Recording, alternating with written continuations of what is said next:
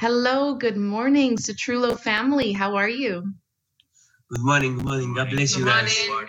Mm, It's great to see you. And I am just blown away by this blessing that, you know, despite the pandemic, we we get to see you over Zoom and chat live. This is very exciting for us. Um, but let's just talk for a few moments about the ministry that you guys are doing in in Uruguay. Now, there's going to be a lot of people who don't even know where Uruguay is on the map. Can you tell us where we would find you? Okay, uh, Uruguay is in the South America uh, between Argentina and Brazil. Uh, we are around uh, four millions, three and a half, four million people. It's an, an, an small country, uh, but uh, we are uh, between Argentina and Brazil. So, what exactly are what is your role, and what is it that you're working on right now in the moment with the well, church? we have, yeah, we have a church uh, around uh, 60, 70 people now, um, who is a miracle here in Uruguay, uh, because in, in here in Uruguay, uh, the, Christ, the Christianity, I mean, is so, so low. It's the worst country around in South America and Central and North America. It's uh, the, the worst country of, of uh, Christianity. I mean, not many people are Christian here. I, I think it's around two or three percent Mm. uh, or maybe less than that, How long have you been PAOC Global Workers? around 14 years. 14 years. Wow. Yeah, But not years. always in Uruguay, right? No, no, no. We, yeah, you're right. Uh, we spent time in uh, uh, 10 years in Costa Rica. Okay. Uh, we spent 10 years. Uh, we in Costa Rica, we opened, um, well, I mean, God's opened three churches. So you and, have a uh, lot of experience in planning and setting up Yeah. An Yeah. addiction treatment center, which is the project that we want to highlight today. Actually, we would love to know more about this addictions treatment center. How did it? How did the idea come to you, and how is the planning going? Yeah. Uh, well, when we was in, in Costa Rica, we have, uh, I am a, um, a director of uh, a rehab center in Costa Rica. So I working with them for uh, more than 10 years. Uh, you know, and actually in Canada, uh, I work in so many years uh, with these uh, people, you know, with problems.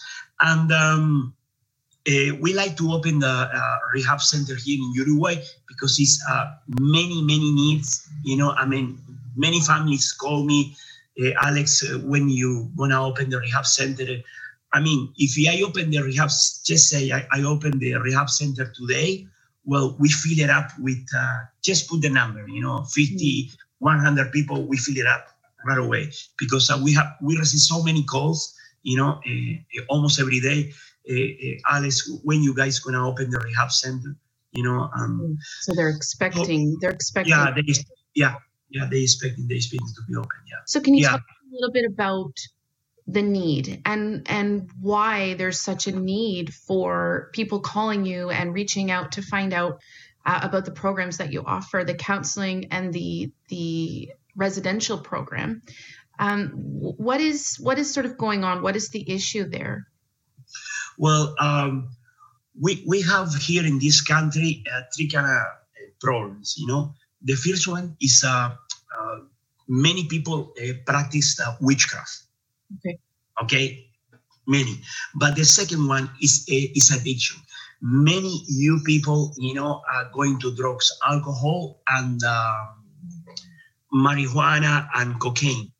So so many kids actually in, in the school, you know, uh, very young people. I mean, we're talking about uh, 14, 12 years old. You see on the roads, uh, you know, taking the, the stuff.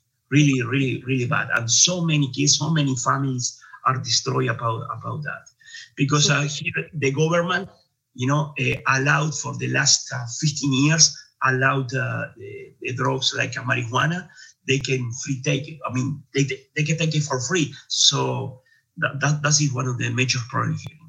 Uh, when we went in Costa Rica, we, we go to the roads, pick up them from the roads, you know, alcohol and uh, addicts, all kind of addicts, and bring to the center, right? Mm. When we bring to the center, uh, we're gonna give a family, uh, we're gonna give a, a, a warm bed, you know, a clean uh, clothes, and uh, everything. So uh, we have so many good results in, in that because um, they they see us as a family mm. and uh, they see us as a, they can come out from the drugs. But the, the more important part is when they become Christians. I mean, mm. people they never heard about Jesus Christ. They become Christians, and right away the plan is, is uh, put them to study the Bible. So in, in back in Costa Rica, we have so many people become uh, so many people become pastors. Wow, that's exciting. Yeah, so many people yeah. become pastors, you know, and, and then uh, they can share with other people their story, yeah, right? And, yeah. yeah, open churches. So you have the space as well, right? Attached to the church, there's an area yeah. um, with the border but you what is missing you need you need a little bit more of the structure to put together and the staff to put this together am i is that correct yeah, we have uh, we um, we have the church. I believe I send you the pictures, right? And, mm. and, and maybe, yeah, to share the church those pictures. Ah, okay, nice, nice. And uh, we have we do it. We're gonna do that on the second floor, but on the back of the church we have an empty space, and uh, we like to um, uh, build a, a, small apartment. And on the second floor, we like to build just a big, a huge room to um. Uh, rec- yeah, thank you for recreation you know, today they can spend time, study the Bible, uh, uh, do so many things because uh, they need they need a space to, you know, I mean, they need time to relax, you know. Yeah, absolutely. They, yeah. So does that include? So you like um, maybe a gym or craft supplies and sort of like there's a lot there's a lot to this right this is not as ma- it's not as simple as just having four walls and a roof. You're going to need things to share the gospel and to use that energy and and really with a plan pull them away from the drugs and addiction. Um, there needs to be a bit of a process and supplies. And i can imagine that that's that can be a bit overwhelming. Um, we know you've seen in costa rica and i've seen in other countries as well that god is quite capable of doing that. Um, but it definitely takes a village doesn't it to work together. So can you tell me as a church as Woodvale, is there anything that we can do to help you? Where are the needs and what can we do to help? Wow, that's a good question. Uh, uh, first, uh, we need uh, you guys pray for us because uh, this is a really huge uh, project. project. you know. I mean, uh, taking people from the road, and you have to be prepared for this because it's. Uh, I mean, I am a psychologist, but I have another guy, um, psychology too. Uh, they're gonna help us too to to the process for this because they need they, need like a, lot of psychology too. You know, I mean, uh, therapies and all that kind of stuff you know so uh, first we need god to pray and open doors for us know in, in every way. Uh, to strategics you know how, how, how we know already but uh, we open you know say alex uh, you better do if you do this and we can do this in better ways so we are open you know for all, all the advice you know and see, and see what's going to happen. But also uh, in other way we need um, we need uh, you know the budget is very important. So far um we know got uh, nothing yet, but uh, uh, you know, for for the center, we need we need the, the buy the, the beds and everything. You know, all the equipment. All, all the equipment. Yeah. yeah. yeah. So what is that budget? What does that look like? Have you worked out a budget, an overall budget to get started? To get to get started, uh, to buy all the things, just to get started is around 25,000 to buy all the things. We're talking about bed sheets, uh, uh, everything, kitchen, everything, everything, right? So many things, a thousand things we gotta buy. But and also it's around because we had we had to take around three three people to help us, you know, because it's three shifts, so we gotta pay them, and uh, it's around yeah, it's, it's around uh, six thousand Canadian dollars a month. Wow. Yeah. Yeah. And, and not easy.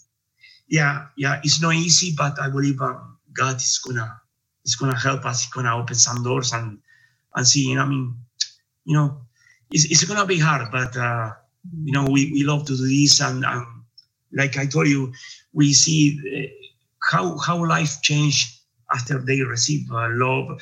Remember, these people coming, they are um, they are people uh, uh killing some other people. You know, I mean, eh, we have a hitman too. We have uh, people, uh, robs. You know, so when when when the Holy Spirit changed these lives, you know, and coming to the family because many of them they got divorced. You know, many of them they have three or four kids already in in their houses. You know, so it's, it's bad. It's, it's really sad. It's really sad. But the results, I mean, it, they are gonna be very nice. Yeah, we yeah. sometimes forget. I think that you know when we live in a country where there may be support for um, whether it's government support or a home, um, I think sometimes we forget that there's people who don't have those supports. They don't have help with their children, feeding their children, or, you know, once there's this addiction in place, then that becomes, they, they need somebody for guidance and to journey with them and share them the gospel, right? So it's nothing short of a miracle when God, when God changes those lives. And we yeah. so appreciate you guys being on the front lines and opening up your hearts with us, sharing your plan with us, and just being so humble about this. We will absolutely be praying and we hope to help financially as well. Uh, well, you. we want to say uh, a huge thanks. Thank uh, you. Thank yeah, you so much. Thank you so much. You don't have any idea how much I appreciate what you guys doing. And we uh, don't feeling alone when we hear from yeah. that church. We feeling, oh, God is with us. We know that, but when He sent people like that, uh, we're feeling, wow, He is with us. So mm-hmm. thank you so much, church. Thank you so much for your time and for everything you guys doing for us. Thank you. Hi there, Woodvale. My name is Matthew, and along with Amber, my wife, and our four kids, we live in Bangkok, Thailand. Now, for us, we believe that God elevates and He alleviates. He builds us up as individuals, as families, as marriages, as communities. He elevates us, brings us to something better. He also alleviates. He takes away suffering, be it mental, emotional, spiritual, or physical, but He makes us better. In everything that we do, we desire to both elevate and alleviate. When we first moved to Thailand, from you know our apartment window, having our morning cup of coffee, we would notice these trucks, uh, cages on wheels essentially, making their way down the road, always in the same direction, always around the same time of day, usually packed full of people in the back. And of course, we were curious to know, like, what is this? What are these trucks? Where are they going? Who are these people? And so we began to ask around. Little by little, through conversation, through internet research, through meeting different people, we began to understand that these trucks were from the immigration police. They had gone out to do morning raids and they were transporting refugees from these raids towards an immigration detention center. In fact, Bangkok's largest immigration detention center is just down the street from where we live. And so these refugees were being taken to an IDC and their lives were about to change, and not in a good way. Under Thai law, there's no recognition of the rights for refugees. Thailand didn't sign the Convention for the Recognition of Refugee Rights or any of the other international laws that surround it. As such, there's been a really big gray area, a gap in Thai law on how to handle those who are asylum seekers or seeking refugee status. Now, people have spent all their money to get here. They've probably burned a lot of relational bridges to get here, but there's no mechanism within the country to help move people forward. So they just end up stuck. They're here in Bangkok. They don't know anybody. There's nowhere for them to go. And so they hunker down and they begin to make a life here. Now, because they've overstayed their tourist visa, technically they've broken immigration law. And so, to act as a deterrent to stop this large number of people from coming into Thailand hoping for resettlement, the government opened up things called immigration detention centers. Currently, there's 22 IDCs around the country. Some of them look very much like prisons. Some of them are more like camps, especially along the border and in some of those regions. But there are 22 IDCs around the country, and nobody knows how many people exactly are within this system. With no laws to help move people on and no protection, immigration rounds people up in large raids and puts them into the IDC system. And once you're in, it's incredibly difficult to get out. The IDCs were originally built thinking that people would be arrested, detained, and then very quickly deported. They were, they were designed to have a quick turnaround, but that's not the reality of how they've worked.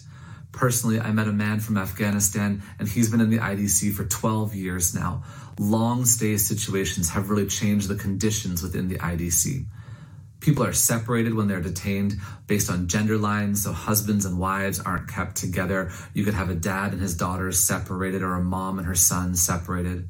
For moms that have kids that are minors, that are under the age of majority, uh, it used to be that they were separated as well. Now there's a shelter system within the IDC, so moms and their young children can be detained together. Of course, there is also an MOU that's in process that hopefully will see the end of child detention altogether as we explore some alternatives to detention because these IDCs weren't built for people to be in there for a long period of time, the conditions in there are harsh. You have to imagine a cell with no no air conditioning, no windows. I mean, we're going into hot season right now. It's 37, 40 degrees outside here right now.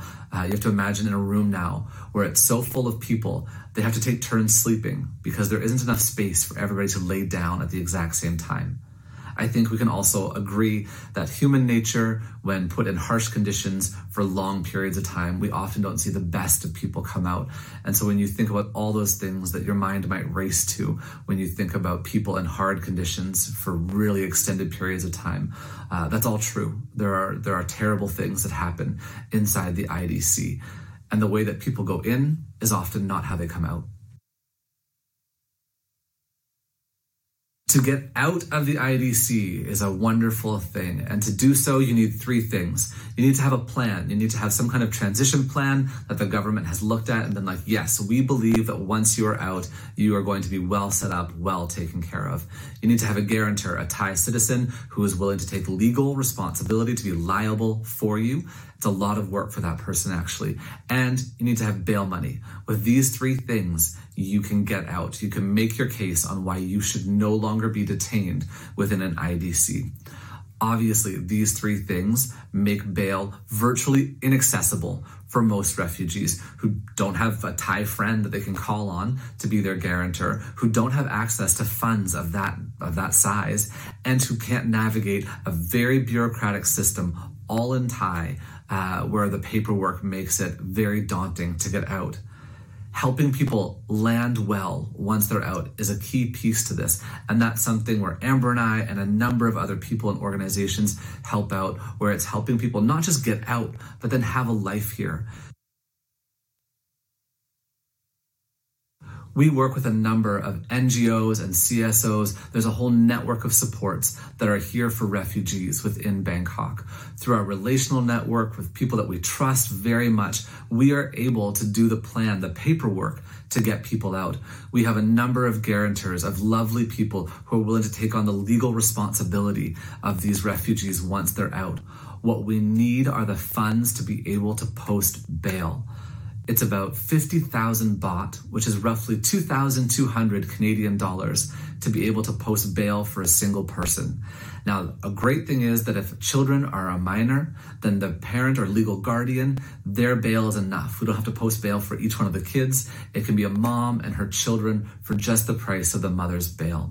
Another wonderful thing about bail is that one day we do hope that families are resettled, they move on to other opportunities, and as they leave this bail release detainee system, that bail is returned back to us, and we are then able to use it. So the money that you put into bail doesn't just help one family now, it could be able to help multiple people over long periods of time as the cycle ebbs and flows. Before you give, I want you to prepare yourself that we are not talking instant results, but this could be a journey of months before we're able to get people out using your money. It's worth it. It's absolutely worth it. But I want you to know that we're going to journey together on this one. Woodvale, I'm going to be very clear. I want your money. I need your finances to make this happen. We can do this. We need your money to make it happen. And I make no apologies for that. More than your finances, we need your prayers. And there are three key things that I would love for you to be praying with us. So if you could please be praying for those who are in detention, their families and loved ones on the outside, and for a champion who would be willing to push forward with us from within the system. God loves refugees. I believe firmly that there is a soft spot, a big part of God's heart that is for refugees.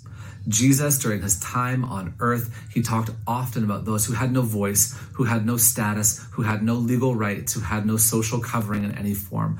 The widow, the foreigner, the child, the orphan. These groups, they had no place in society because of their status. A widow without her husband, a foreigner who wasn't a Roman citizen, who couldn't speak in any kind of civic situation, a child who without a legal guardian was considered property, less than property.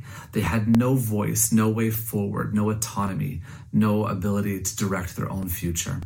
And Jesus very clearly implores us as his kids to give a voice, to give a platform to people that are voiceless, to protect those who would otherwise be preyed upon, who are marginalized, to also stand up for and champion their rights, their contributions, their value in society.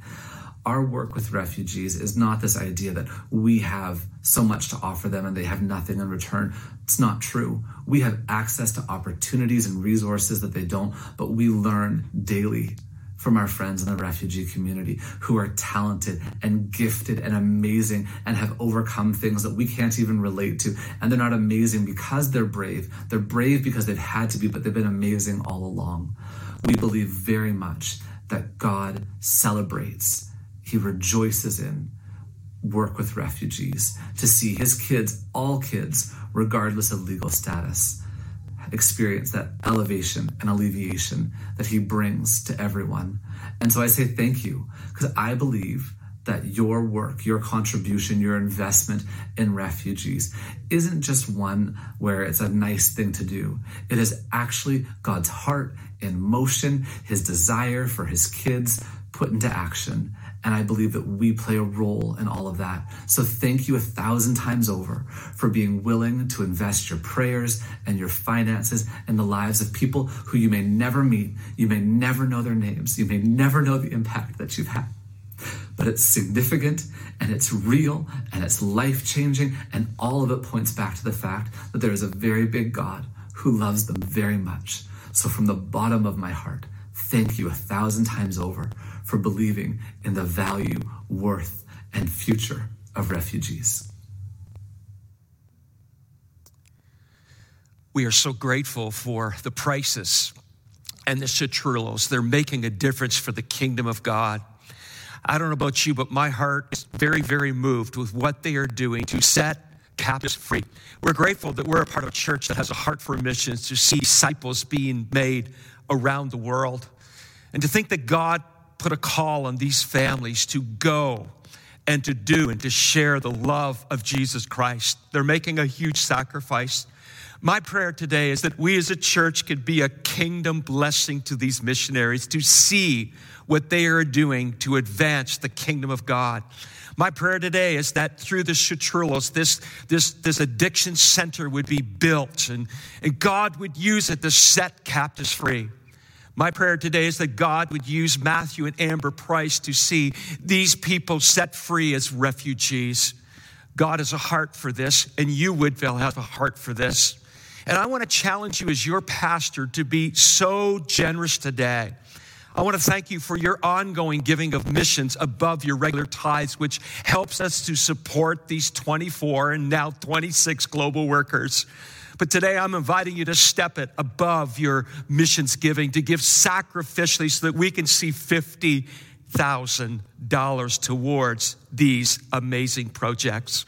And so today, if you feel the Lord prompting you to give, I want you to go to the church website. And I want to invite you to go and click there and to, to designate your giving towards Missions Project 2021. Missions Project 2021. And what you give towards that is going to help these two amazing causes. I think we need to bow our heads. And I want to lead you in prayer for the Prices, for the churros, that God would use them greatly. So, Father God, I thank you for the churros, the Prices. You have placed them strategically in the right place at the right time, and they are making a difference for the kingdom of God. We pray, God, that you would encourage these missionary families we pray, God, that you would release your anointing on them, in them, and through them. We pray, God, that every dollar would be raised, that we as a church in Canada can be used to see captives set free. We pray, God, for Uruguay. We pray for Thailand. We pray for revival.